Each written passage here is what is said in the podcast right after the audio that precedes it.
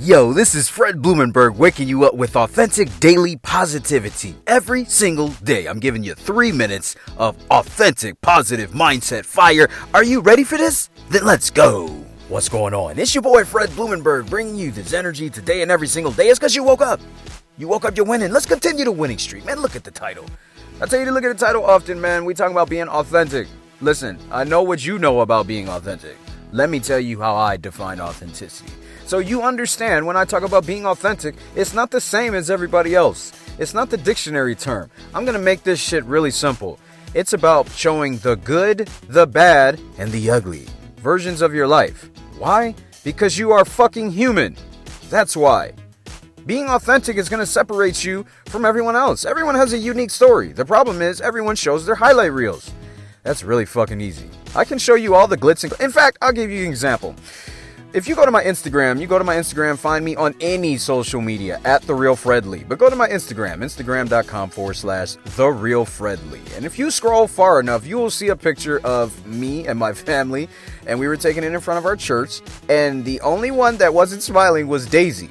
And I had a story behind that. And the, and the point of that story was um, as wonderful as we look in our picture, Daisy couldn't, she was crying. she was upset.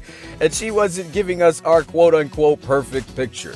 And the point of that is to show everyone this is how it is with kids.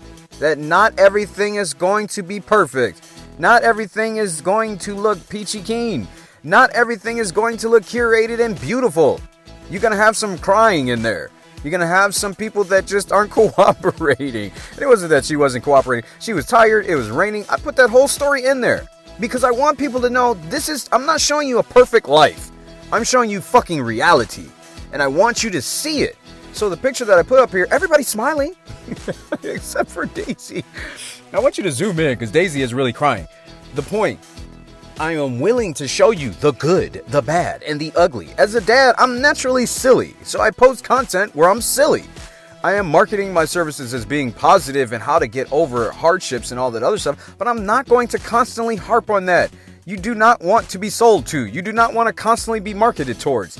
You want to see someone that's fucking human. It's just like brands in life. You want to see a brand that can connect to your human side. You don't want to constantly be sold.